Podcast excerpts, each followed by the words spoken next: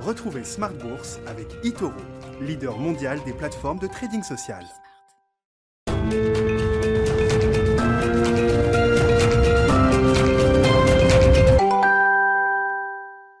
Et c'est reparti pour Smart Bourse, votre double dose quotidienne de marché en direct sur Bismart. Chaque jour à la mi-journée, 12h30, 13h et en fin d'après-midi, la grande édition pendant une heure à partir de 17h. Au sommaire de cette édition ce soir, la bonne nouvelle du jour, le consommateur américain continue de consommer. On l'a vu à travers l'indicateur des ventes au détail publié en début d'après-midi pour le mois d'octobre.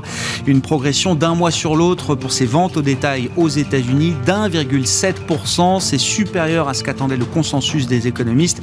On notera également que le chiffre du mois de septembre a été légèrement révisé à la hausse à plus 0,8%. Bonne nouvelle parce que on a une forme de dissonance hein, dans euh, l'esprit du consommateur américain. Les ménages ont moins le moral aux États-Unis face à la hausse des prix, mais quand on est salariés aujourd'hui sur le marché du travail américain, on se sent plutôt euh, en forme, on est même prêt à démissionner pour aller trouver mieux ailleurs.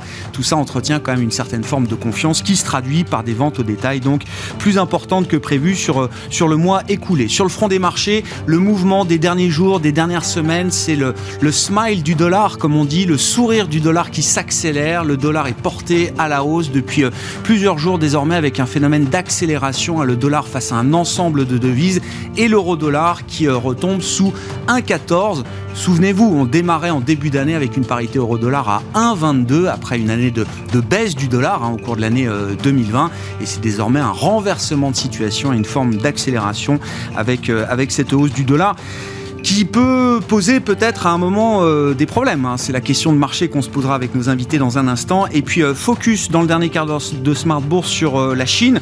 Vaste thème d'investissement bien sûr. Pourquoi est-ce qu'il est important peut-être de s'intéresser à nouveau à la Chine? Nous en parlerons spécifiquement encore une fois avec les équipes d'Amiral Gestion et Julien Faure, gérant de Sextant Asie, qui sera avec nous en plateau à partir de 17h45.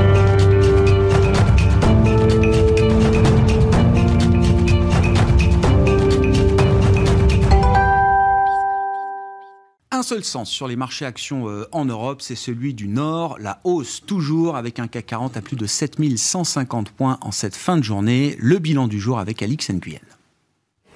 Doucement mais sûrement, le CAC avance, stimulé par une nouvelle série de records dans le secteur du luxe. Wall Street, pour sa part, commençait la séance en légère hausse, satisfaite d'une progression plus forte que prévue en octobre et aux États-Unis des ventes au détail. Elles ont accéléré d'1,7% contre 1,4% attendu. La production industrielle y a quant à elle grimpé d'1,6%. Autre facteur rassurant, les publications des poids lourds de la distribution Walmart et Home Depot rassure. À noter cependant que les deux titres réagissent peu. Euh, plus près de nous, au troisième trimestre, l'économie de la zone euro s'est appréciée de 2,2%. Pour rappel, le président américain Joe Biden et son homologue chinois Xi Jinping ont échangé plus de trois heures la nuit dernière à l'occasion d'un sommet par visioconférence très attendu dans un contexte où les États-Unis et la Chine s'opposent sur de nombreux sujets, dont celui des droits de l'homme ou encore de la pandémie et du commerce. Malgré un engagement visant à améliorer la coopération, aucune avancée majeure n'a été proposée. Côté valeur, plus forte hausse du CAC, Kering bondit. Le PDG de sa filiale Gucci estime que le chiffre d'affaires 2021 devrait retrouver, voire légèrement dépasser ses niveaux d'avant la pandémie. LVMH, Hermès et L'Oréal inscrivent de nouveaux records. Un plus haut aussi pour Pernod Ricard, alors qu'à l'occasion de la journée des investisseurs organisée ce jour à Londres, le Britannique Diageo s'est montré confiant quant à son émergence de la crise sanitaire avec une croissance de moyen terme supérieure aux attentes. Rémi Cointreau est lui aussi au sommet. À l'inverse, Bouygues recule si le conglomérat fait part d'un vif rebond de ses revenus à 9 mois, proche de leur niveau d'avant-crise. Le marché ne semble pour autant pas convaincu. Et puis, dopé en bourse par une recommandation d'achat de Kepler Chevreux, le titre de GTT grimpé de plus de 10% au cours de la séance. Demain, les statistiques américaines rythmeront la séance et puis il y aura l'inflation au Royaume-Uni. Tendance, mon ami, chaque jour avec Alix Nguyen à 12h30 et 17h dans Smart Bourse sur Bismart.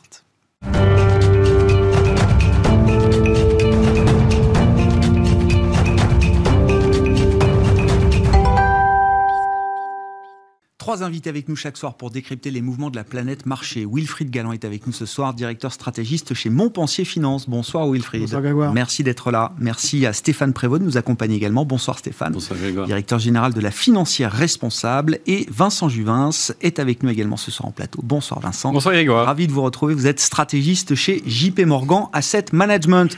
Je le disais en titre, la bonne nouvelle du jour, c'est que le consommateur américain fait ce qu'il sait faire le mieux, c'est-à-dire consommer. Ça paraît une évidence de dire ça, mais euh, il y avait quand même, face à la hausse des prix, face à l'inflation persistante sur des niveaux élevés, etc., on se demandait quand même dans quelle mesure le moral des consommateurs, le moral des ménages américains pouvait en être euh, affecté et pouvait se traduire peut-être par une consommation moindre alors qu'on entre dans une période clé fête de fin d'année oblige pour euh, la consommation, notamment aux États-Unis. Le, chiffre du mois d'octobre est quand même assez rassurant, euh, Vincent. Oui, d'autant plus qu'au troisième trimestre, on avait quand même été inquiété à nombre d'égards par la direction, en tout cas de l'économie américaine et de l'économie mondiale, eu égard à au tassement, en tout cas d'un certain nombre d'indicateurs conjoncturels avancés. Et puis c'est vrai qu'on pouvait craindre que l'inflation aujourd'hui vienne grignoter le pouvoir d'achat des ménages. On voit que jusqu'ici, il n'en est rien, ou en tout cas que ça les casse, enfin, ça casse pas la dynamique de, consommation et c'est plutôt rassurant à une période clé de l'année aux États-Unis, comme vous le soulignez justement, à un moment aussi où beaucoup d'acteurs, notamment des ventes au détail aux États-Unis, doivent encore aussi publier des résultats, notamment euh, euh, pour, pour le troisième trimestre et des perspectives pour les trimestres à venir. Donc, plutôt encourageant et euh, certainement lorsqu'on se projette déjà, et c'est l'exercice que nous ferons collectivement aujourd'hui, sur 2022, sur les niveaux de croissance pour l'économie américaine, est-ce que bah, ça aura comme impact sur les marchés financiers, sur les secteurs qui s'en sortiront plus ou moins bien dans le contexte économique et inflationniste qu'on connaît actuellement. Mais ce moteur de la consommation euh, aux États-Unis, hein, le consommateur américain, c'est quand même euh, en grande partie le consommateur mondial aujourd'hui, c'est un moteur durable là, sur les prochains mois, sur l'entrée dans l'année 2022, ou est-ce que chaque mois, on va frémir euh, sur les chiffres de consommation euh, aux États-Unis? A priori, oui, il avait accumulé une, épargne excédentaire durant la pandémie qui était tout à fait significative. Alors, il faut tout de même souligner qu'une grosse partie est déjà, en tout cas, déjà été réinjectée dans l'économie, soit par la consommation, soit par des investissements divers en immobilier, sur les marchés financiers et autres. Donc, on, est, on a résorbé un petit peu cet excès d'épargne.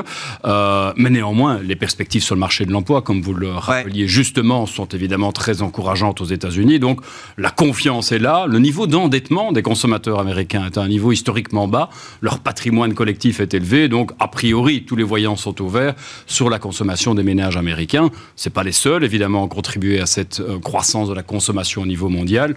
On en parlera plus tard, évidemment. Mais le consommateur chinois a également donné des signes encourageants la, semaine dernière, avec des ventes records pour ce single days. Mais on voit que, en tout cas, dans, la, masse de consommation au niveau international, ce consommateur chinois prend de plus en plus d'importance aussi il viendra là euh, probablement euh, aider les Américains en la matière dans, le futur. Mais donc, les voyants sont ouverts sur la consommation, peut-être un petit peu moins en Europe, où elle est de ce point de vue-là un petit peu plus à la traîne de manière générale c'est une bonne nouvelle, effectivement, qu'il faut prendre comme telle, euh, Wilfried, parce que c'est vrai qu'on euh, on se demande tous comment, en tant que consommateur, euh, nos comportements vont évoluer face à une hausse des prix qui devient plus visible, plus persistante, avec un bruit médiatique qui amplifie beaucoup le, le, le, sujet inflationniste.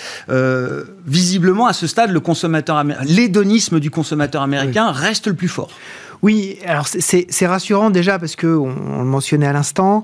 Euh, lorsqu'on parle de masse, euh, la consommation américaine c'est à peu près 70% euh, du PIB américain. quand on fait les rapports, la le consommateur américain c'est grosso modo un tout petit peu moins que le PIB chinois. Hein. donc donc c'est quand même très très important qu'il ait qu'il ait le moral et qu'il tire un peu la croissance mondiale. Le deuxième élément, c'est effectivement on se poser un certain nombre de questions parce que on voyait dans les enquêtes de, sur le moral du consommateur peser quand même euh, sur ce moral les perspectives d'inflation qui étaient clairement euh, émises comme étant euh, un indicateur vraiment négatif, qui ont emmené le fameux indice du Michigan à un plus bas de 10 ans.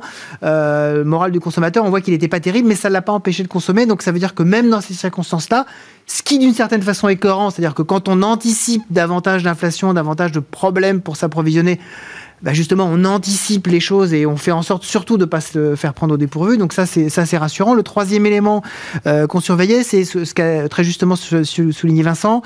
On a quand même une baisse depuis euh, plusieurs mois, une baisse très très forte du taux d'épargne des ménages américains. On était remonté à des niveaux historiquement très élevés hein, pour euh, pour les ménagers américains, des 7-8% d'épargne, ce qui était quasiment le double de, de, de son de sa moyenne historique. Là, on est au, de retour grosso modo à la moyenne historique du, du taux d'épargne américain, mais ça veut dire quand même même que le moral, en tout cas pour consommer et pour continuer de faire tourner la machine, est bon. Je mets juste un petit bémol à tout ça, d'un point de vue plus macroéconomique. On peut pas tout avoir, hein, bien évidemment, mais ça veut aussi dire que on ne va probablement pas réduire naturellement les délais d'attente euh, sur un certain nombre de, de, de, de points logistiques qui bloquent aujourd'hui. Si la demande reste à ce niveau-là, c'est-à-dire extrêmement élevée par rapport à l'historique, entre, entre la demande, entre il faut s'attendre à des tensions. Bah, entre la demande très élevée aux États-Unis, la demande qui, euh, euh, on le soulignait justement, reste reste forte en Chine. Probablement, on va continuer à avoir cet arbitrage qui sera jamais simple entre effectivement de l'inflation qu'on va voir euh, perdurer parce qu'il y a ces blocages de chaînes de valeur. Une banque centrale qui va nous dire il y a des blocages de chaînes de valeur, jamais une hausse de taux n'a résolu le problème des files d'attente des bateaux au, port de Los Angeles. Euh, et, en même temps, le fait qu'on est très content d'avoir un consommateur américain qui pèse autant que la Chine et qui entraîne entraîne la croissance mondiale. Pour l'instant, l'équilibre est le bon, parce qu'effectivement, on a cette croissance, mais elle n'est pas non plus elle n'est pas non plus explosive. On a une croissance qui est rassurante, mais qui n'est pas, qui est pas encore explosive. Euh, on verra un peu comment est-ce que les équilibres vont se faire. Il ne faudrait pas qu'on ait des chiffres trop inquiétants sur la partie inflationniste pour que justement, euh, comme vous le disiez, on bascule dans une espèce de prophétie autoréalisatrice qui disent là, il faut que je fasse remonter mon taux d'épargne et c'est pour ça que l'indicateur du taux d'épargne, c'est véritablement quelque chose qu'on doit, surveiller. S'il continue à baisser, ça veut dire que le moral est vraiment structurellement bon et qu'on va continuer à aller dans cette, euh, bah, spirale de consommation qui nous, qui nous va bien, nous en particulier en Europe. S'il recommence à monter, ça veut dire que les inquiétudes peut-être prennent le dessus. Ça me rappelle l'histoire des taux négatifs en Europe. Exactement. Euh, il faut se souvenir, en Allemagne, ça. on avait vu donc le taux de dépôt négatif, euh, euh, moins 20, moins 40. Absolument. On a vu une première phase où effectivement les Allemands désépargnaient. et une deuxième. Ce qui était ce, qui était ce que cherchait la, Banque Centrale Européenne. Et à moins 50, renversement. C'est-à-dire que comme mon épargne n'est plus rémunérée, elle est ponctionnée, pour que j'en mets deux fois plus. Voilà, pour que j'ai de l'épargne dans le je mettais un euro d'épargne chaque mois, maintenant j'en mets deux. Exactement, je ne peux plus compter sur, euh, sur ma rémunération, donc je dois compter sur mon capital, donc là je fais attention. Pour l'instant, l'équilibre est bon et, les, marchés le saluent, c'est formidable. Euh, cet équilibre est forcément un peu fragile. Bon, Bonne nouvelle, l'équilibre macro est euh, favorable euh, aujourd'hui. Tout le monde en profite, euh, Stéphane? Oui, ben, la consommation est solide. Il y, a probablement un phénomène d'anticipation avec les fêtes de fin d'année, etc. des ménages, surtout dans ah bah, Thanksgiving, c'est la semaine prochaine. Hein. on entend parler de, absolument, on entend parler de quand même d'inflation. Donc tout ça, c'était peut-être intégré au niveau du consommateur. Sur les biens de consommation, effectivement, tout n'est pas facile. Si on regarde du côté de l'automobile, ça reste quand même très compliqué. Moi, ce que je regarde également, c'est les biens d'investissement. Et là, les tendances sont quand même assez, euh, assez fortes, assez solides. Donc consommation, mais aussi euh, bien investissement. Demande toujours assez soutenue. Et euh, l'offre, l'offre continue de suivre. Donc ça, c'est quand même un moteur également assez important. Ce qui fait que c'est vrai que si on projette un petit peu, un petit peu plus loin, c'est peut-être la question suivante que vous alliez me poser, on a un cadre économique qui paraît quand même assez robuste. Le, le cadre global est plutôt, est plutôt pas mauvais. Ouais euh, 3,5 croissance, je crois, l'année prochaine en, Europe. Mmh. Et euh, on est sur 5, je crois, aux US. Ouais, 4, 5, possible. 4, oui, 5. 4 peut-être. Mmh. on, euh, verra pour les plans, on verra un petit peu l'inverse de notre côté, mais, mais, mais, mais, le débat est ouvert. Non, non, non, mais en tout cas, le débat est ouvert entre nos maisons. Il faut avoir un petit peu. Mais un niveau de croissance qui restera. Au-delà du potentiel dans tous les cas. Ça reste un fonds sous-jacent macroéconomique quand même de bonne qualité pour les entreprises. Donc, Ensuite, on verra comment euh, les différents sujets autour de l'inflation évoluent. On verra comment, euh, avec le temps, les problématiques euh, autour des, ruptures de chaînes d'approvisionnement, des problématiques de logistique, vont finir aussi quand même par se normaliser sur un certain nombre de sujets. Mais pas toutes de façon évidente et rapide. Mais c'est là où le boulot du gérant va être de faire du stock picking en termes sectorielle, en termes de, thématiques, on a toujours des tendances de long terme qui sont posées. Donc ensuite, euh, on va essayer de, regarder. Euh, nous, très, très concrètement, ce qu'on regarde aujourd'hui, c'est euh, dans, ce, dans cet environnement d'inflation, de hausse des coûts, qui répercute bien avec le pricing power, qui arrive à protéger ses marges. Donc on regarde la sensibilité au, chiffre d'affaires, donc la, hausse des salaires.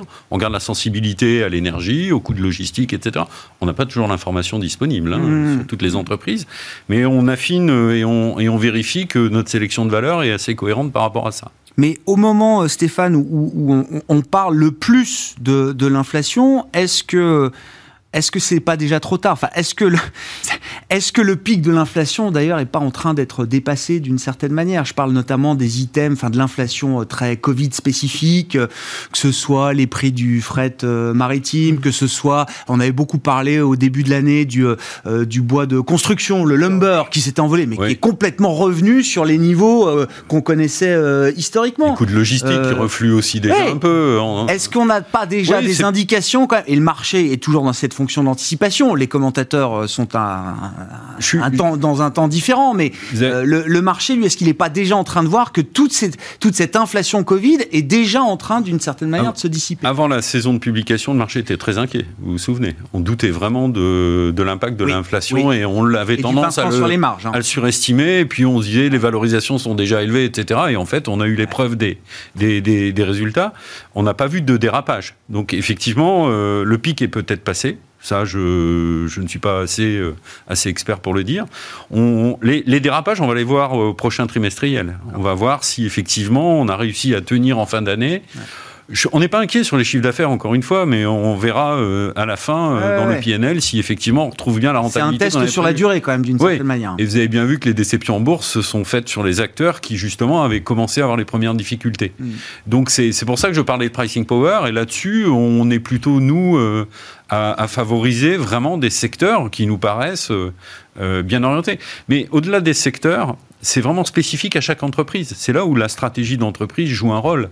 Quand vous avez une stratégie euh, qu'on analyse euh, chez nous en interne sur une entreprise de différenciation, euh, c'est-à-dire que toute la mission du chef d'entreprise, c'est de mettre une valeur perçue par le client plus élevée dans le produit ou le service qu'il va acheter. Il est prêt à payer pour. Mmh. Ça peut passer de par l'innovation, ça peut passer par du marketing, ça peut passer par, bah, bien sûr, du branding, ça peut passer par de la R&D.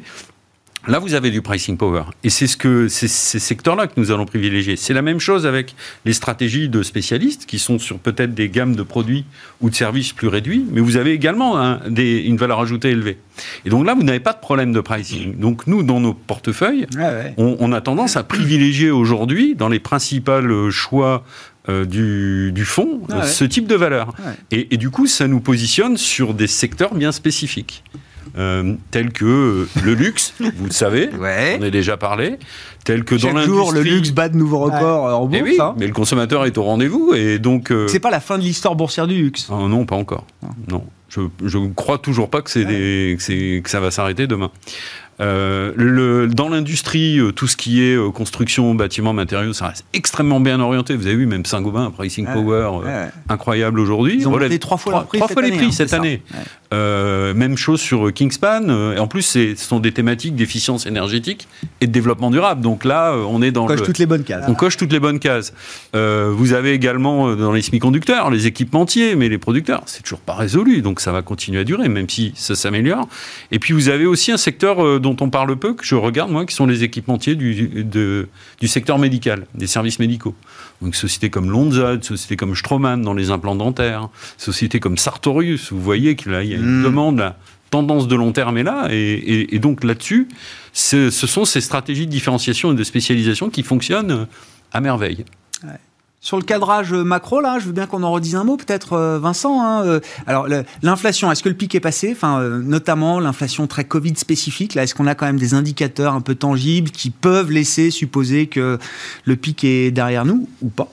Et puis le cadrage macro 2022, là vous disiez entre l'Europe et les États-Unis, c'est peut-être plutôt en Europe qu'on aura un peu plus de croissance et peut-être euh, un peu un peu de déception peut-être pour la croissance américaine l'an prochain, s'il faut le dire comme ça, j'en sais rien. Oui, alors sur l'inflation, je dois tout à fait reconnaître que je navigue un peu à vue sur le sujet. Euh, à la fois quand l'inflation est dans l'imaginaire collectif est déjà perçue comme un risque par le consommateur, c'est souvent que le pic a été atteint. Donc historiquement, en tout cas, c'est ce qu'on a pu observer. Cela étant, euh, les disruptions logistiques se sont pas pas Hein, on l'évoquait, cette consommation. Enfin, je regardais encore les chiffres de ce matin. Il y a 80 bateaux qui attendent de pouvoir accoster à, Los Angeles avec 17 jours d'attente, avec. Enfin, soit euh, les spécialistes logistiques, les grands groupes, enfin, pour Ikea, pour pas le citer, enfin, en termes de logistique, c'est important, nous disent on va pas s'améliorer quand même avant le deuxième trimestre. Donc, on est quand même encore parti pour un moins un bon trimestre ou deux dans ces disruptions logistiques. C'est vrai que sur certains commodities, on a vu les prix refluer, mais on verra un peu quelle courbe du bois faut-il suivre. Hmm. dans le bois de construction, euh, que pour être en pleine rénovation moi-même,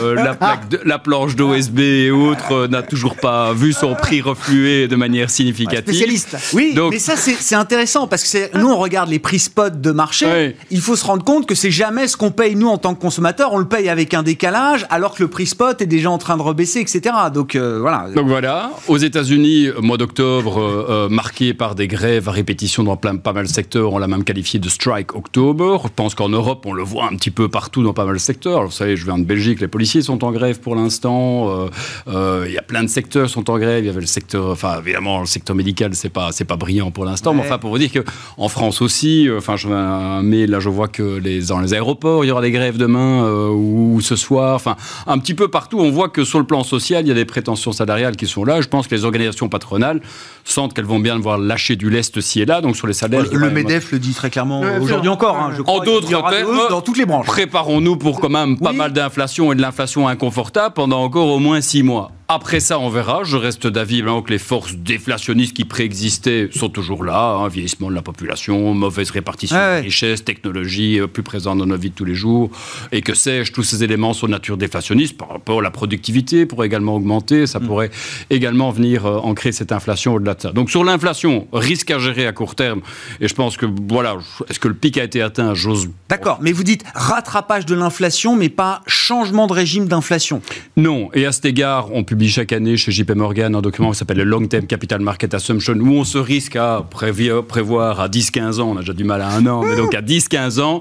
Et le message est là très clair, et je le disais d'ailleurs depuis un certain nombre de mois sur, euh, sur ce plateau, euh, on s'attend, on a légèrement relevé nos perspectives d'inflation, et ça n'a rien à voir avec le Covid ou le post-Covid, c'est euh, notamment pour intégrer l'impact de facteurs qu'on va dire ESG, mais notamment liés au changement climatique. La transition. Et notamment de cette transition énergétique qui renchérit les droits d'émission de CO2 et qui renchérit le prix de l'énergie. Ah à 10 ans, je crois qu'il faut se préparer à des prix du gaz et des prix d'énergie plus élevés. Après 10 ans, on verra, ça pourrait en théorie mais ça se gère, ça se mais gère. ça se gère. Par rapport à votre deuxième question, rapidement, et je laisserai Wilfried embrayer, euh, les États-Unis viennent de s'accorder sur un plan de relance d'infrastructures d'1,3 trilliard là pour l'instant, très bien. On va commencer à en sentir les effets euh, probablement fin 2022 au mieux, quoi qu'en dit, euh, dise Joe Biden. On aura un déficit budgétaire assez conséquent l'an prochain, mais quand même moitié moindre a priori que ce qu'on avait cette année et l'année précédente. Donc sur le, le, soutien fiscal, il sera moindre aux États-Unis. En Europe, pour une fois, quand même un alignement des astres assez intéressant plan de relance européen qui est dans sa phase de, déploiement, des initiatives des États membres, France 2030 et autres euh, qui sont là, euh, des initiatives précédentes, plan Juncker et autres. Donc, euh, en tout cas, sur l'orientation budgétaire, c'est pas mal. Et puis, dans une des thématiques post-COP26 qui perdurera en 2022, tout ce qui touche au changement climatique, il y a beaucoup de nos entreprises qui sont à la pointe dans ces matières et on pourra probablement grappiller un petit peu de ce qui sera déployé dans les efforts de relance aux États-Unis. Donc, j'ai envie de dire que l'Europe est bien positionnée sur ces matières. Et pour nous, on accorde du coup une prime à l'Europe en termes de croissance. Le on verrait l'Europe surperformer les États-Unis à non d'égard, si et seulement si. Sur de la croissance économique. Hein. Oui, on n'a pas un retour de manivelle évidemment sur le Covid. On voit que notre situation est un peu plus compliquée euh, actuellement, mais ce sera peut-être le sujet de. Je sais pas. Ouais, est-ce qu'on en reparle dès maintenant ou pas euh, On va attendre. Pour l'instant, ça n'a pas l'air d'être la préoccupation immédiate des, marchés. Ça, reste un sujet. Ça va venir. En fait, je, pense que le vrai sujet, alors euh, Vincent a admirablement brossé euh, un, tableau extrêmement complet euh, que, auquel je souscris quasiment totalement. je pense qu'effectivement, le, véritable sujet, c'est on a une transition qui est pas simple là sur sur la partie post-relance où on voit un certain nombre de choses qui bloquent et en même temps on a des effets qu'on cherchait depuis longtemps. C'est-à-dire que lorsqu'on regarde l'inflation salariale, cette inflation salariale, ça fait quand même très longtemps qu'on dit, mais euh, en fait, les salaires n'augmentent pas, on a un véritable problème. Et quand on regarde en particulier aux États-Unis, le dernier quartile salarial profite largement, et même dans les, derniers, euh, dans les dernières publications, encore plus que les, que les premiers quartiles, des augmentations salariales. Donc ça permet de rééquilibrer un certain nombre de choses et ça permettra probablement de, de pérenniser le mouvement. Donc ça, c'est plutôt positif. Moi, ce qui m'inquiète paradoxalement un peu davantage, euh, c'est qu'on a les yeux tous rivés sur, euh, effectivement les, tensions inflationnistes euh, qui sont réelles aujourd'hui. Et qu'on a aujourd'hui, en Europe en particulier, une tendance à refermer un certain nombre d'économies parce qu'il y a des poussées épidémiques euh, et que aujourd'hui ça ne ça n'inquiète encore pas grand monde, mais on, voit quand même que par exemple sur les indicateurs de micromobilité en Allemagne, on voit que les, ces indicateurs de déplacement sont en train de baisser assez rapidement. Euh, on voit qu'on a euh, un couvre-feu assez strict euh, qui se met en place aux Pays-Bas. On voit qu'on va avoir là aussi des passes sanitaires qui vont se mettre en place, un couvre-feu en Autriche. Donc on va retrouver une corrélation entre politique sanitaire et impact macro. Vous dites qu'il y aura, il y aura peut-être forcément quelque chose d'un impact économique. En, fait, l'impact économique qu'on craignait, je pense qu'il peut arriver mais de l'autre côté, c'est-à-dire en fait d'une restriction euh, beaucoup plus forte que ce qu'on euh, que, que, non mais parce que ces derniers mois, c'est on avait appris à vivre le Covid, même s'il y avait des politiques sanitaires toujours restrictives ici et là, l'activité économique euh, continuait, de, ça marche en avant, quel que soit le, le, niveau. C'est totalement juste, c'est totalement juste à un petit bémol près, c'est-à-dire qu'aujourd'hui, quand on regarde la partie plutôt marché, pas nécessairement encore la partie macroéconomique, mais la ah partie plutôt marché, le prix qu'on a aujourd'hui sur les marchés est quand même un prix euh, d'ouverture généralisée de plus en plus fort des économies. C'est pas du tout un prix qui intègre le risque, par en particulier en Europe, d'une euh, refermeture même extrêmement C'est le prix pour la perfection. Et là, Wilfried a, sans doute raison. Il faut quand même se préparer à un hiver sur le front du Covid qui sera peut-être moins favorable qu'on l'avait espéré. Enfin, que pour voyager dans ces pays mm. nordiques, je vois que la situation euh, a déjà un impact économique. Typiquement, en fin d'année, on organise des conférences de fin d'année perspective 2022. Aujourd'hui, notre conférence à Amsterdam, elle est à risque. Alors derrière cette conférence, peu importe, c'est la location de l'hôtel, c'est le traiteur, ce sont les gens qui voyagent. Et on n'est pas les seuls. Les annulations tombent en cascade en tout cas aux Pays-Bas, en Belgique aussi, à l'heure où on généralise à nouveau le télétravail, c'est les centres-villes qui se vident, c'est impact économique, il y aura, il est déjà sur base des mesures prises aujourd'hui, euh, en tout cas perceptible. donc ça redevient quand même un sujet, en tout cas il faut un, pas, sujet parmi d'autres. Et il ne faut pas se leurrer, malgré les protections temporaires qu'on peut mettre en place aux frontières, ça va devenir un problème européen. Exactement. Exactement. Stéphane, bon, 7150 points sur le CAC 40.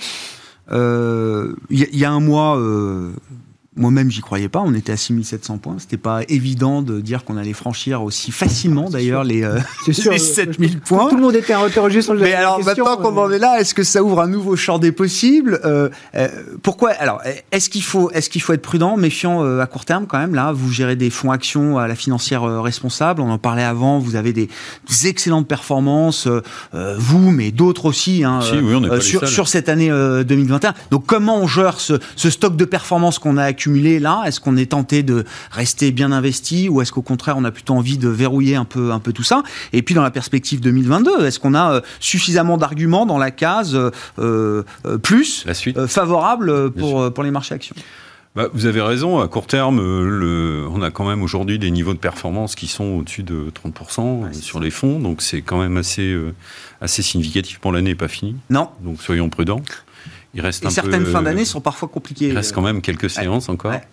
Euh, mais euh, je ne crois pas non plus à un choc euh, important d'ici la fin de l'année. Mais ça veut dire quoi? Ça veut dire que le potentiel à court terme, aujourd'hui, il est peut-être un, peu, il est peut-être un peu épuisé. Ce qui nous amène, nous, tactiquement, c'est vrai, à prendre des bénéfices quand le marché valorise très bien certains dossiers, on atteint des pics un peu historiques sur le prix payé par la croissance par exemple, euh, et où on a atteint déjà un peu des objectifs de cours qu'on avait dans nos modèles euh, sur, sur certaines valeurs. Ça nous amène pas à vendre toute la position, mais ça nous amène à écréter, à prendre des bénéfices et puis à tactiquement à revenir sur des valeurs euh, qui retrouvent gentiment, mais sûrement des, une amélioration des courants d'affaires mmh. avec la normalisation. Pensez à JC2Co, on voit bien que les résultats, c'est toujours difficile, on mettra du temps à retrouver les, les résultats d'avant-crise, mais on voit qu'il y a une visibilité, alors trimestre après trimestre, qui, quand même euh, s'améliore. Euh, c'est la même chose sur Safran. Hein, vous avez vu, il y a des bonnes nouvelles dans l'aéronautique chez Airbus, etc. Euh, mais bon, le, c'est surtout le freight, de les commandes d'avion. Non, mais c'est ah, important, c'est ah, un signal fort. C'est important pour tout le secteur et toute la chaîne de valeur, et puis tous les. C'est les plus grosses commandes de l'ère post-Covid. Hein. Ah bah oui, oui, et ça montre bien qu'il y a un moment donné, on va vraiment revenir dans une normalisation avec des contraintes environnementales, des contraintes de coûts, etc. Aujourd'hui, ce qu'on on voit sur les marchés, d'après le consensus, on, est quand même, malgré l'inflation, sur des prévisions de, bénéfices de l'ordre de 8-9% sur la S&P l'année prochaine. Pareil sur l'Europe. Euh, je crois qu'il y a un point d'écart entre le Rostox et le Stock 600. Donc, vous voyez, c'est c'est pas significatif. Donc, c'est plutôt pas mal. Ça veut dire que euh, vraiment. Pas mal parce que ça a été révisé à la baisse ou pas mal parce non, que parce que justement, il y a, on, ah. on, a plutôt, euh, je dirais, une révision à la hausse de là-dessus si vous voulez. Et donc, on est plutôt en phase d'amélioration. Donc, il y a de la place pour une progression supplémentaire au niveau des, des indices l'année prochaine. Alors, euh, est-ce que la, ce sera un long fleuve tranquille? Probablement, peut-être pas. Ça n'est jamais le cas. Euh, les prévisions, c'est comme les budgets, vous savez, on les respecte jamais euh, complètement, mais au, moins on, a un cap, on les dépasse, exactement. Et, du coup, en termes, euh, en, termes de secteur, nous, on se réfugie derrière le côté long terme des tendances. Ce que, ce que, ce que j'évoquais, ce qui nous permet de garder le fil rouge. On regarde à travers. Et exactement. On voit ce qui va passer cette crise avec le, avec le, fameux pricing power dont, dont tous les gérants aujourd'hui épluchent les comptes des sociétés, les résultats etc. Donc il y a a priori un environnement quand même assez propice toujours pour les actions l'année prochaine. Euh, on a un caractère accommodant, euh, des, banques centrales qui va se maintenir, on a une visibilité, même si le marché prévoit de hausse de taux l'année prochaine aux US. Euh, Madame Lagarde a rappelé qu'en 2022 en Europe, il n'y aurait pas de hausse de taux. Donc ça, c'est quand même un signal un peu intéressant. Et enfin, je crois que vous vouliez peut-être qu'on en parle, mais le, dollar qui remonte face à l'euro c'est un souffle aussi, euh, c'est quand même un souffle d'oxygène pour, pour les entreprises de croissance exportatrice. Ça fait du bien. c'est bon pour la cote ah européenne. Alors c'est bon dans les comptes sur des effets comptables de fin d'année, bien évidemment, euh, ça joue. Euh, c'est quand même meilleur quand on est à un 14 qu'à un 25, euh, comme ça a pu être le cas en cours d'année, je crois. Mais c'est surtout aussi pour la pour l'export, donc ça favorise la compétitivité. Donc c'est quand même aussi un, un, facteur de soutien important et, on a l'impression que les forces en présence jouent quand même plutôt pour que le raffermissement du dollar se tienne un peu durablement, bah peut-être euh, question, quelques mois. Question stratégiste. Alors le smile du dollar, là, le sourire, l'accélération à la hausse du dollar. Alors, on l'a vu, le dollar s'est renforcé euh, délicatement tout au long de l'année, et puis depuis quelques jours, quelques semaines, ça s'est quand même assez nettement accéléré euh, face à un ensemble de devises, l'euro entre autres, mais pas que. Oui, question intimement liée à la politique monétaire de la Fed, à l'évolution des taux. Donc déjà, le, première, euh, première explication, ça se joue entre banques centrales. Mais en toute logique, je dirais l'avantage est au dollar. dans les six prochains mois, on va avoir en tout cas un ajustement de la politique monétaire américaine qui, qui, sera, qui sera enclenché. Il y a une croissance qui est en tout cas jusqu'ici toujours expose toujours plutôt à l'avantage des, États-Unis. On a des taux qui, euh, enfin, par à coup remontent, un 6 aujourd'hui, on verra euh, un 7 demain. Donc cet avantage, ce carry trade euh, sera doublement intéressant parce qu'il y a déjà du soutien sur la devise et on a en effet un peu de portage sur les taux, donc ça pourrait soutenir le dollar. En tout cas, je serais plutôt long dollar dans les trois hmm. premiers mois de l'année. On verra par la suite. les devises, c'est sans doute le terrain sur lequel il est plus difficile de s'exprimer à, à, moyen et long terme. Mais à court terme, il y a évidemment tous des, facteurs de support pour, le dollar. C'était je, je, demande même pas, je demande plus de cibles sur, sur l'euro-dollar. Ça fait longtemps. Nous. Non, mais déjà expliquer le phénomène. Qu'est-ce qui se met en place derrière, là, dans les différents paramètres déterminants qui jouent dans le monde des devises Là, pourquoi est-ce que le dollar se met à accélérer maintenant euh, à la hausse, euh, Wilfried? Bah, En fait, il y, a plusieurs éléments. Je pense que l'élément le plus, le plus marquant, c'est effectivement le, différentiel dans le cycle économique entre d'un côté les États-Unis, de l'autre côté l'Europe, qui fait que les États-Unis sont beaucoup plus proches d'une phase de restriction monétaire. Alors, évidemment, il y a des débats sans fin sur euh, définissez proche. Euh, et là, on voit très bien que au moment où on s'apprête à appuyer sur le bouton, c'est beaucoup moins net. Mais on voit, on voit, là aussi quand même que l'écart le, est quand même très net euh, en termes de temps entre le moment où la BCE décidera de véritablement normaliser, puis euh, de, remonter ses taux d'intérêt et le moment où la Fed va le faire. Donc là, effectivement, on a, un, premier élément. Le deuxième élément, c'est qu'aujourd'hui, euh, on a tout le monde, en fait, euh, justement, veut profiter de cette croissance américaine et de ce dynamisme du, consommateur dont on parlait. Et donc, il y a un investissement, des flux d'investissement qui sont quand même très importants, justement, sur le marché américain. Donc, on a besoin de dollars. Clairement, clairement c'est ça. Et les étrangers investissent sur les actions et sur les actifs américains en général. Le, dernier élément quand même que je, que je veux mettre en lumière, c'est que ce renforcement du dollar, c'est quand même euh, là aussi extrêmement intéressant pour tous ceux qui craignaient un emballement inflationniste. parce qu'on avait quand même euh, des comparaisons qui couraient, euh, pas tellement maintenant, mais il y a, il y a 3-4 semaines, en disant on va être dans une période comme euh, post-Lyndon Johnson aux États-Unis, où on va avoir un emballement de l'inflation. Et lorsque vous regardez la période, effectivement, de, de, de, 1970, ce qui correspond véritablement à l'accélération inflationniste, c'est le décrochage extraordinairement violent du dollar, parce qu'on a arrêté ce système de change fixe euh, et, Bretton Woods. Et c'est ça qui a en fait entraîné véritablement la montée des matières premières, la deuxième montée euh, euh, du, du, pétrole, l'inflation importée, et, l'accélération de prix parce que c'était plus possible de résister. Aujourd'hui, cette stabilité des devises et cette, ce renforcement progressif du dollar est extrêmement intéressant, justement, si on veut compter sur un cadre qui soit, qui soit solide. Le dollar, c'est la monnaie mondiale. Et pour tous les gérants qui sont des gérants bottom-up, c'est très rassurant de se dire que le cadre monétaire euh, est solide et que tous les scénarios, parce qu'on en voit régulièrement des scénarios sur le fameux débasement de la, de la monnaie dollar, sur le fameux, euh, la fameuse remise en cause du roi dollar, etc. Ce qu'on voit, c'est que ce n'est pas du tout le cas, et on peut le regretter en disant peut-être que l'euro avait peut-être son, son, rôle à jouer, mais d'un point de vue strictement macroéconomique et équilibre général, c'est quand même très rassurant, et ça fait partie... En net, c'est une bonne nouvelle. En net, c'est une bonne nouvelle. Après, la question derrière, c'est qu'effectivement, ça renchérit quand même le coût des importations pour la partie euh, européenne, pour la partie aussi des pays émergents, il ne faut pas l'oublier. Donc ça, c'est vraiment un, véritable sujet qui va commencer à être, être, important. Et sur la partie européenne, cette inflation importée, inflation via les, via les matières premières, elle existe de plus en plus au fur et à mesure que le dollar se renforce. Donc euh, c'est bien d'avoir un pétrole qui soit stable. Euh, si le dollar prend régulièrement à 2%, bah, effectivement, pour les Européens, ça va finir par se voir. Donc là aussi, l'équilibre aujourd'hui est bon. Euh, je pense qu'entre voilà, entre un 12, euh, entre un 12 et, euh, et un 16, un 17, l'équilibre il est très bien. Si on venait à tangenter trop fort les indices, par exemple, je pense que là, il y aura peut-être un inconfort sur que, que, va, vont devenir les zones très, très importatrices. Un petit tour de table pour finir sur le, la visio, le, zoom entre Joe Biden et Xi Jinping. Ah, le zoom. Plus de trois heures. Euh, c'est long, hein, alors, pour, mieux se comprendre, comme, euh, comme nous dit euh, Joe Biden, pour éviter que les, les, sujets chauds, les situations tendues ne dégénèrent en conflit, ça c'est, c'est, c'est la stratégie répétée de Joe Biden. Hein. Lors du dernier coup de fil qui avait duré 90 minutes, là aussi, le, communiqué, le rapport de la, de la, de la Maison Blanche indiquait, voilà, l'objectif est d'éviter que les situations avec la Chine ne dégénère en conflit. Hein, Exactement. Euh, bon, qui est rassurant euh, d'un certain côté, mais ce qui peut inquiéter de l'autre. La bonne nouvelle, c'est qu'ils se parlent. Et donc ça, c'est ça, c'est toujours très bien. Et c'est, on, était quand même très inquiet euh, des canaux de communication qui pouvaient être rompus. Donc ça, c'est quand même très très positif. La nouvelle, effectivement, un peu plus inquiétante, c'est qu'on tourne régulièrement autour de cette notion de conflit. Euh, et, qu'effectivement, on sent que c'est véritablement le sujet numéro un. écrit dans les communiqués. et que le sujet numéro un, ne nous voilons pas la face, c'est autour de Taïwan.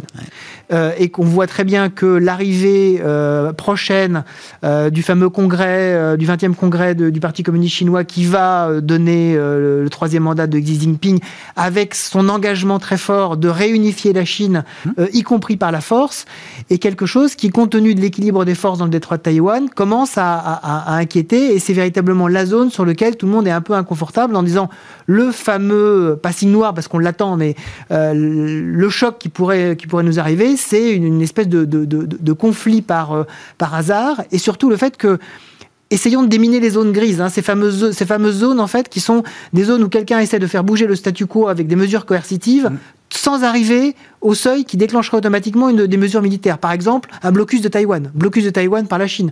Par exemple, le fait que la Chine euh, mette la main sur les îlots euh, Kinmen et Pratas, qui sont des îlots de, qui dépendent de Taïwan, mais qui sont plus proches des côtes chinoises. Que feraient dans, ce cas-là les États-Unis C'est très qui entretiennent une forme d'ambiguïté stratégique justement pas le, débarquement. le débarquement, tout le monde sait qu'il y aurait des, des, des, des, conséquences très fortes. Mais tout ce qui est tout ce qui est la zone grise autour, et je pense que Joe Biden veut véritablement mettre l'accent là-dessus en disant attention. Euh, parlons-nous pour éviter euh, d'avoir quelque chose qui nous emmènerait un peu comme, comme la Première Guerre mondiale, un peu par, euh, par un effet que, non mais que, personne ne veut, mais bien sûr, mais, mais, qui arrive à ça, à un conflit. Vous dites, partons de là, il n'y a pas, il a pas de, il y a, pas de désescalade possible sur d'autres sujets entre la Chine et les États-Unis. Il y a une désescalade partielle, en particulier sur la partie climatique. On voit qu'ils essaient de, qu'ils essaient de trouver des, de, de trouver des accords, mais la rivalité elle est là.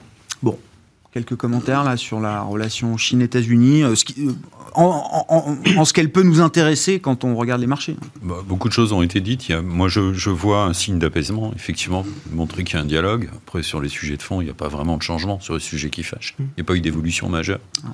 Euh, donc, euh, on, voit bien que le sous-jacent reste la guerre économique aussi.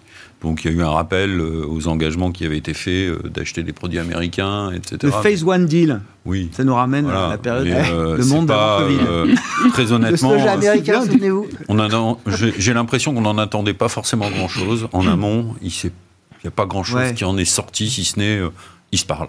Voilà. Oui, c'est ça. C'est un peu ce dont, dont, on se satisfait aujourd'hui, qu'il n'y ait pas de tension supplémentaire et qu'il On va dire que le verre, euh, plutôt que de voir le verre à moitié vide, on le voit à moitié plein sur le sujet. C'est plutôt. Euh, plutôt rassurant. Je me demandais quand même, Vincent, pour finir avec vous, si, si les, les, les, pressions économiques euh, côté chinois, les pressions inflationnistes côté américain pouvaient, je ne sais pas, permettre, notamment sur les questions tarifaires, on a ça en tête, hein, peut-être un peu euh, d'apaisement. Ça n'a pas l'air d'être le cas pour l'instant le sujet, il est plus ailleurs que sur ces aspects, euh, aspects économiques, évidemment. Euh, mais oui, je pense qu'on peut noter, souligner le fait qu'il se parle. Maintenant, je pense que pour 2022, enfin, moi, je suis pas non plus très à l'aise avec ces différents dossiers géopolitiques. Alors, la Chine, c'en est un. Plus proche de chez nous, il y en a d'autres. La Biélorussie, l'Ukraine. Euh, avec un contexte géopolitique qui est quand même fébrile aussi. On a vu qu'à un moment où les nations pouvaient s'entendre sur un, défi collectif qui pouvait nous rassembler, qui était la COP26, on n'a pas eu, on n'a pas eu les avancées euh, qu'on pouvait escompter. Donc, c'est vrai que sur le, terrain international et géopolitique, la situation est quand même, reconnaissons-le, fragile et pas optimale à l'entame de 2022. Et dès lors, lorsqu'on est dans ces zones grises à chercher un petit peu les limites, je pense qu'il faut être prudent. Ça fait partie des éléments qui, en plus de l'inflation, en plus de la normalisation de, la politique monétaire, euh, en plus des taux qui remontent, qui doivent quand même nous amener dans ces perspectives 2022, à la conscience qu'à la fois fondamentalement il y a plein de raisons d'être positif, mais que euh, voilà, on aura sans doute moins de rendement et plus de volatilité. En tout cas, moi, c'est le message principal que je délivre à nos clients dans le cadre de nos perspectives. Comme disent les vieux boursiers, il ne faut pas s'emballer sur la côte. et bon, on s'arrêtera sur ces sages messages euh, de fin d'émission avec vous, messieurs. Merci beaucoup. Vincent Juvin, qui était à nos côtés ce soir, stratégiste chez JP Morgan Asset Management, Wilfried Galland, directeur stratégiste de Montpensier Finance, et Stéphane Prévost, directeur général de la financière responsable.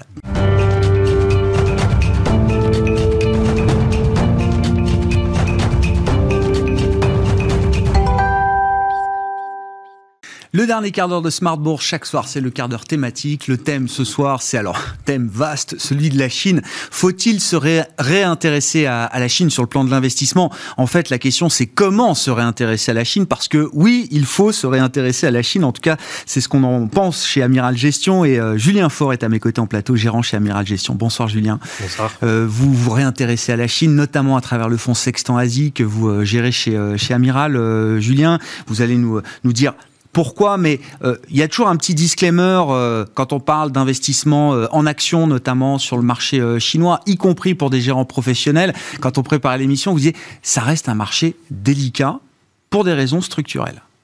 Tout à fait. On pense que la Chine, c'est un marché extrêmement intéressant. Je crois que tout le monde connaît les, chiffres. On a plus de 5000 sociétés cotées. On a une croissance du PIB qui fait rêver. Et puis finalement, mais derrière ces chiffres un petit peu attirants, mais il y a beaucoup de prudence et beaucoup de d'attention à avoir hein, sur, plusieurs facteurs. La première chose, c'est la croissance du PIB. Finalement, c'est un petit peu un miroir aux alouettes, c'est-à-dire que bon, sur les deux dernières décennies, vous avez une croissance du PIB d'à peu près 14% par an en Chine. Et finalement, euh, cette croissance du PIB, c'est pas forcément retrouvé dans les rendements euh, boursiers et dans le portefeuille des investisseurs. Alors pourquoi? Ben, Parce que finalement, entre cette croissance économique et votre portefeuille, ben, il y a beaucoup de facteurs. Alors vous avez la concurrence, qui est extrêmement euh, violente en Chine. Vous pouvez être Alibaba, leader de l'e-commerce depuis une bonne décennie, et puis vous avez des acteurs extrêmement agressifs comme Pinduoduo qui viennent euh, clignoter des parts de marché. Vous avez, on l'a vu euh, cet été, la réglementation, qui en fait, euh, comme ce qu'on observe au niveau micro des entreprises, le pouvoir politique en Chine est très rapide et très incisif dans ses prises de décision. Mmh. Et puis, euh, vous avez aussi d'autres facteurs, euh, l'accès à l'information, euh, le droit des minoritaires. Et finalement, tout ça peut créer des divergences entre ben, le potentiel macroéconomique du pays et vos rendements.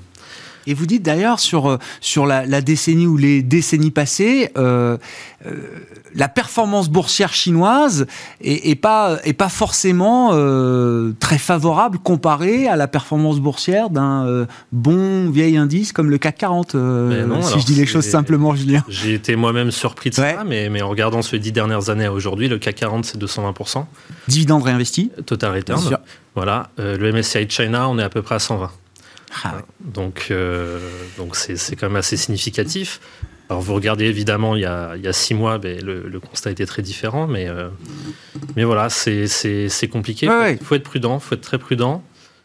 Et, ça et ça veut pas dire qu'il faut pas s'intéresser à ce marché. Et vous, vous le faites. Vous avez une expertise sur sur l'Asie, historiquement le Japon, mais l'Asie euh, au sens large aujourd'hui, euh, Julien. Et donc la question, c'est pourquoi est-ce qu'il faut là, maintenant, au moment où on se parle, commencer à se réintéresser euh, à la Chine? Pourquoi il fallait peut-être le faire déjà il y a même quelques semaines ou, ou quelques mois? Quels sont les facteurs qui viennent attirer à nouveau l'œil des investisseurs selon vous? Mais Finalement, aujourd'hui, ce qu'on voit nous, c'est que donc sur le côté un peu psychologique du marché, ben, il y a il y a un peu de l'appréhension aujourd'hui, a la question de la réglementation est sur les lèvres de tous les investisseurs. Mm.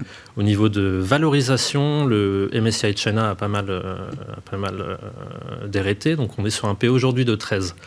Ça se compare à une moyenne à 10 ans d'à peu près 12. Donc euh, finalement, le marché chinois a perdu sa prime. Pour ça, qu'est-ce que ça veut dire pour nous? Ça veut dire qu'en fait, la, prime de risque a augmenté et aujourd'hui les investisseurs demandent à être compensés pour ce risque qui a été réintégré. Finalement l'aberration était peut-être euh, plus forte en début d'année où les gens étaient prêts à payer des, primes de plus en plus élevées pour le marché chinois. Aujourd'hui la valorisation euh, est finalement un peu plus attractive et ça c'est ça c'est intéressant. On est rémunéré pour le risque chinois qu'on peut prendre aujourd'hui. Exactement. Mieux qu'il y a six mois et on est rémunéré à peu près au même titre que sur la décennie passée. Si la situation semble à peu près assaini euh, aujourd'hui. Est-ce qu'on regagne quand même un peu de visibilité sur le plan euh, réglementaire? Ça, ça reste une question effectivement, euh, Julien. Et puis, encore une fois, concrètement, une fois qu'on a fait ce constat, comment et où est-ce qu'on a envie d'aller investir sur le marché chinois en termes de thèmes, de secteurs? Il, y a deux, il y a deux approches qu'on privilégie nous. La première, c'est finalement c'est de regarder des secteurs domestiques comme le gaming. Alors le gaming, c'est très intéressant. Il y a deux faits majeurs. Le premier, c'est que finalement, c'est un secteur qui a été réglementé depuis déjà assez longtemps. Euh, donc la réglementation était très progressive sur les deux dernières années. Et euh, finalement, on n'a pas eu les excès et le boom and bust qu'on a pu voir sur des secteurs comme l'éducation. Euh, donc ça, c'est très positif pour le gaming. Aujourd'hui, ça reste un des secteurs, notamment sur le jeu mobile, avec des entreprises comme Tencent, où la Chine dispose d'une vraie, une vraie, un vrai savoir-faire au niveau mondial. Hein. C'est un point clé ce que vous dites, notamment sur la, manière dont ce secteur a été régulé, parce qu'on s'est beaucoup focalisé sur tous les aspects de régulation des derniers mois euh, en Chine ou de la dernière année. Et effectivement, dans le gaming, on a retenu notamment, euh, voilà, euh, les jeunes ne pourront plus jouer que trois heures par semaine, le week-end, du vendredi soir au, dimanche soir. Mais en fait, vous dites, il faut pas occulter toute la réglementation qui s'est mise en place progressivement au cours des années précédentes dans ce secteur. C'est pas un secteur qui a été pris, qui a été pris euh, à contre-pied d'une certaine manière de ce point de vue-là, vous dites. Non, exactement. Cette, réglementation, elle n'est pas vraiment une surprise dans le sens qu'on l'a vu venir, on l'a on l'a valorisé et aujourd'hui euh, finalement c'est des réglementations qui ne qui ne nuisent pas forcément à la capacité bénéficiaire. Il faut savoir qu'aujourd'hui des jeux comme Call of Duty, euh, ben, l'IP est détenu par des, des sociétés occidentales Bien sûr. et le développement, la distribution est toujours fait par des par des entreprises comme Tencent. Euh, parce qu'elles ont un savoir-faire assez unique. Donc ça, on pense que ça va continuer. Euh, finalement, Tencent a connu une baisse de son cours de bourse euh, assez significative, environ 30% depuis les, points hauts. la valeur intrinsèque, selon nous, n'a pas spécialement été ouais, grandement affectée par, je comprends, ces événements. Et Tencent, oui, pour vous, parce que Tencent a tellement de métiers aujourd'hui, mais vous dites l'activité gaming, historique d'ailleurs chez, chez Tencent, fait que c'est un, un acteur qu'on peut avoir envie de jouer si on veut jouer le, jeu vidéo euh, en Chine. C'est même incontournable. C'est incontournable, oui. Il y, a, Tencent et puis il y a NetEase aussi qui dispose aussi d'un très grand savoir-faire et de euh, d'avantages concurrentiels assez majeurs. Ouais. Euh, je sais pas, la dernière nouvelle, c'était hier ou avant-hier, la Fortnite qui euh, arrête ses opérations en Chine. Euh, donc c'est quand même un jeu majeur aujourd'hui dans le paysage des, euh, des jeux vidéo. Euh, Julien, c'est quoi? C'est la queue de comète de difficulté pour un secteur de, de, du jeu vidéo en Chine ou c'est une alerte qui doit rester présente là? Non, alors le, la nouvelle peut faire peur. En réalité, bon, Tencent détient une participation dans L'éditeur de Fortnite, c'est ça. Alors, vous pouvez, vous pouvez vous inquiéter. En réalité, ce jeu n'a jamais vraiment décollé en Chine. Euh, c'est pas vraiment une surprise et c'est pas vraiment quelque chose qui va affecter la capacité bénéficiaire de, de Tencent. Donc, euh, donc, donc, voilà. C'est comme quand LinkedIn dit, euh, Microsoft, LinkedIn dit j'arrête en Chine. En fait, ils n'existaient pas en Chine de toute façon, c'est ça. Donc, donc pour nous, c'est pas quelque chose qui vient fondamentalement affecter la valeur de la société. Donc voilà, le, news flow est négatif. Euh, vous remarquerez que ces derniers mois, le news, le news flow faisait baisser les cours. Aujourd'hui, on a atteint un point où les, ben, les investisseurs finalement ont, tellement euh, valoriser ces mauvaises nouvelles que, euh, que le cours. Euh, c'est ça, on en revient à l'idée qu'on est euh, correctement rémunéré pour le risque qu'on peut prendre aujourd'hui sur le marché chinois. Alors voilà, il faut y aller évidemment avec sélectivité et beaucoup, beaucoup d'attention. Et puis il y a toujours cette manière, j'imagine, détournée de jouer le, le, thème chinois, l'expansion et la croissance chinoise. Est-ce que ça, ça reste valable de passer par des multinationales étrangères, enfin non chinoises en l'occurrence qui réalisent une partie importante de leur bah, activité sur ce marché. C'est quelque chose qu'on fait beaucoup en fait. Euh, alors il y a une entreprise qu'on aime bien en Corée qui s'appelle LG Household and Healthcare qui détient Wu. Donc Wu c'est une des euh, grandes marques de cosmétiques en Chine, parmi les, cinq marques qui comptent sur le segment premium. Et Wu détient donc enfin réalise 40% de son résultat opérationnel en Chine. Euh, LG, pardon. Ah LG, la, euh, propriétaire de la marque euh, Donc ça, c'est une part du résultat qui est significative. On pense qu'en fait, le décalage entre lieu de cotation et lieu de réalisation des profits, bah, finalement, parfois, permet de, trouver un petit peu des, aberrations, des petites inefficiences. Hmm. Bon, et donc concrètement, alors, si je reviens à Sextant Asie, qui a été lancé en avril de cette année, hein, c'est intéressant, on avait fait le point à l'époque du, du, lancement, vous partiez avec très peu de Chine, voire euh, pas, du tout de Chine, dans, ce fonds euh, Asie. Justement, euh, bah, six mois après, où est-ce que vous en êtes, Julien? On, était très prudent. Il faut savoir qu'en Chine, il y a un accès à l'information qui est compliqué. Alors, si vous, investissez en Chine via une cotation aux États-Unis, par exemple, vous ne serez pas au courant des ventes de dirigeants avant six mois ou un an puisque les ah règles de reporting. Les mouvements d'insider, vous les avez pas tous très laxistes. Ah euh, la disclosure arrive une ou deux fois par an, donc ça c'est très compliqué. Il y a eu beaucoup de ventes d'insiders dans Alibaba avant l'IPO raté de Ant. Hmm. Il y a eu beaucoup de ventes dans les boîtes d'éducation avant le crackdown réglementaire. Donc c'est compliqué. On a commencé avec quasiment 0% de Chine en avril. Aujourd'hui, on a 15%. Euh, on revient de manière sélective. Il faut savoir que la Chine, euh, en fait, je vous ai cité les chiffres de l'indice de 120% sur une décennie qui sont qui font pas rêver, mais au sein de cet indice, finalement, il y a quelques sociétés assez exceptionnelles avec un savoir-faire mondial et on, préfère s'exposer via des titres euh, très spécifiques que via l'indice. Voilà.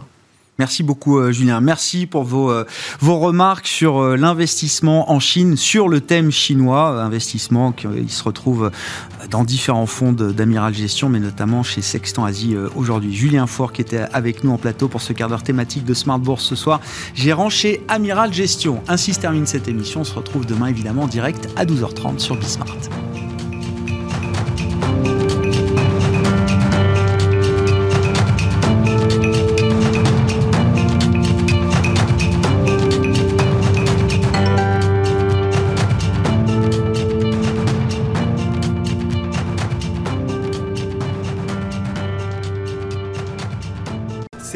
Smart Bourse avec eToro, leader mondial des plateformes de trading social.